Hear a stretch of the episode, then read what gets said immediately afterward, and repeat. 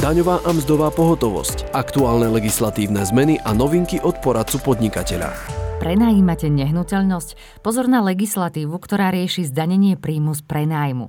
Ľahko sa môže stať, že si pri vypracovaní daňového priznania uplatníte nesprávnu výšku výdavkov. Ak si uplatníte nižšie výdavky, ako umožňuje zákon, zaplatíte vyššiu daň. Ak si naopak uplatníte vyššie výdavky, pri daňovej kontrole vám to môže správca odhaliť a dodatočne zdaniť.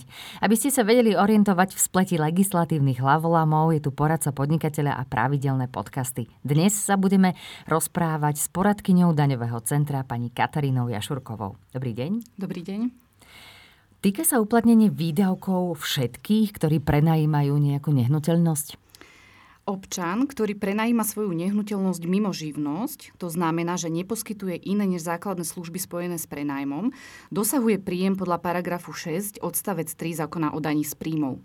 Nejde o príjem zo živnosti ani z podnikania. Je to príjem z prenajmu nehnuteľnosti. Takto je to aj zadefinované v zákone. Dosiahnutý príjem za rok je zdaniteľným príjmom tohto občana.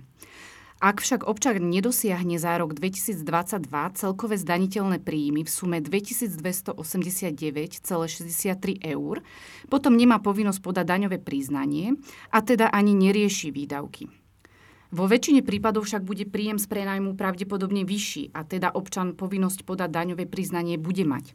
A vtedy je dôležité správne vypočítať a posúdiť výdavky, ktoré si chce daňovník uplatniť. Ako je to s paušálnymi výdavkami? Je možné si ich uplatniť? Nie. Pri príjmoch z prenajmu podľa paragrafu 6 odstavec 3 zákona o daní z príjmov je možné uplatniť iba preukázateľné výdavky. Tu treba spomenúť, že aj občan, ktorý nie je podnikateľom, môže nehnuteľnosť vložiť do obchodného majetku. A od toho, či má alebo nemá nehnuteľnosť zaradenú v obchodnom majetku, sa odvíja to, aké výdavky môže uplatniť. Lebo kým pri nehnuteľnosti nezaradenej v obchodnom majetku môže uplatniť len základné výdavky, pri nehnuteľnosti zaradenej do obchodného majetku môže uplatniť širší okruh výdavkov. Hm. Poďme si povedať, ktoré výdavky si môže daňovník uplatniť, ak nehnuteľnosť nemá zaradenú v obchodnom majetku. V tomto prípade uplatňuje menej výdavkov. Uplatňuje v podstate iba také, ktoré súvisia priamo s prenájmom. Ide o platby za energie, pitnú a užitkovú vodu, poplatky správcovi bytu, e, poplatky do fondu oprav, poplatky za televíziu, internet, odvoz smeti. Tiež sú uznateľné výdavky v rozumnej miere na prvotnú prípravu nehnuteľnosti, ako je omaľovanie. Do daňových výdavkov si v takomto prípade nemôže zahrnúť výdavky na poistenie nehnuteľností, dán z nehnuteľností, výdavky na opravu a rekonštrukciu nehnuteľností. Je to preto, lebo tieto výdavky sú už výdavkami na samotnú nehnuteľnosť. Mhm. Ak má daňovník nehnuteľnosť zaradenú v obchodnom majetku, tak potom tieto výdavky na samotnú nehnuteľnosť môže uplatniť? Áno.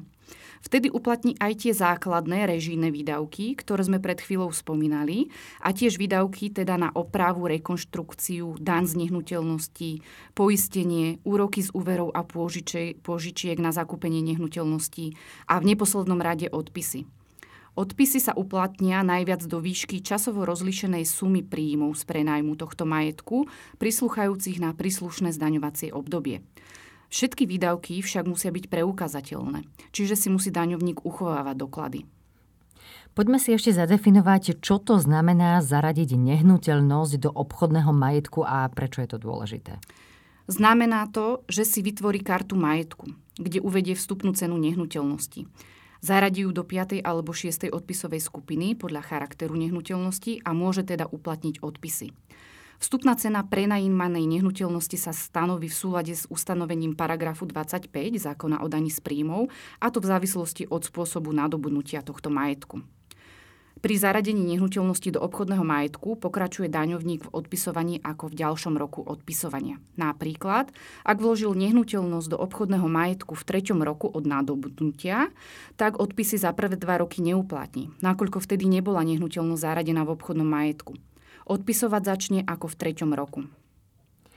Nie je teda výhodnejšie zaradiť nehnuteľnosť do obchodného majetku, ak si môže vtedy uplatniť viac výdavkov? Môže to byť výhodnejšie, aj nemusí. Závisí to od zámeru, aký má majiteľ s nehnuteľnosťou. Ak plánuje nehnuteľnosť prenajímať dlhší čas, tak je pre neho výhodnejšie mať nehnuteľnosť zaradenú v obchodnom majetku. Musí však myslieť na to, že ak by sa rozhodol nehnuteľnosť predať, tak príjem z predaja by mal oslobodený až po 5 rokoch od vyradenia nehnuteľnosti z obchodného majetku.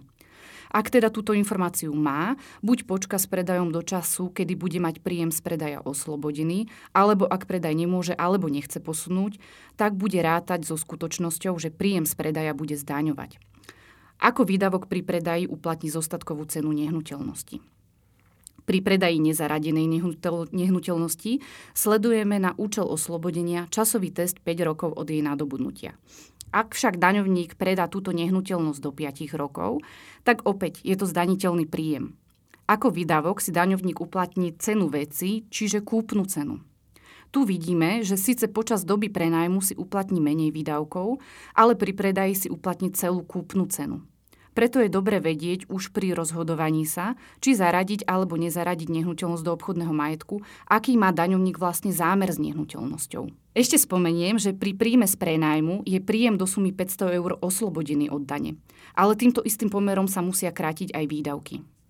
Kde môžu daňovníci nájsť bližšie informácie ohľadom tejto témy? Bližšie informácie sú dostupné na stránke www.daňovecentrum.sk a taktiež na stránke Finančného riaditeľstva Slovenskej republiky. Ďakujeme pekne za informácie o téme prenajmu nehnuteľnosti fyzickou osobou. Nám dnes porozprávala poradkynia daňového centra pani Katarína Jašurková. Počúvali ste podcast Poradcu podnikateľa.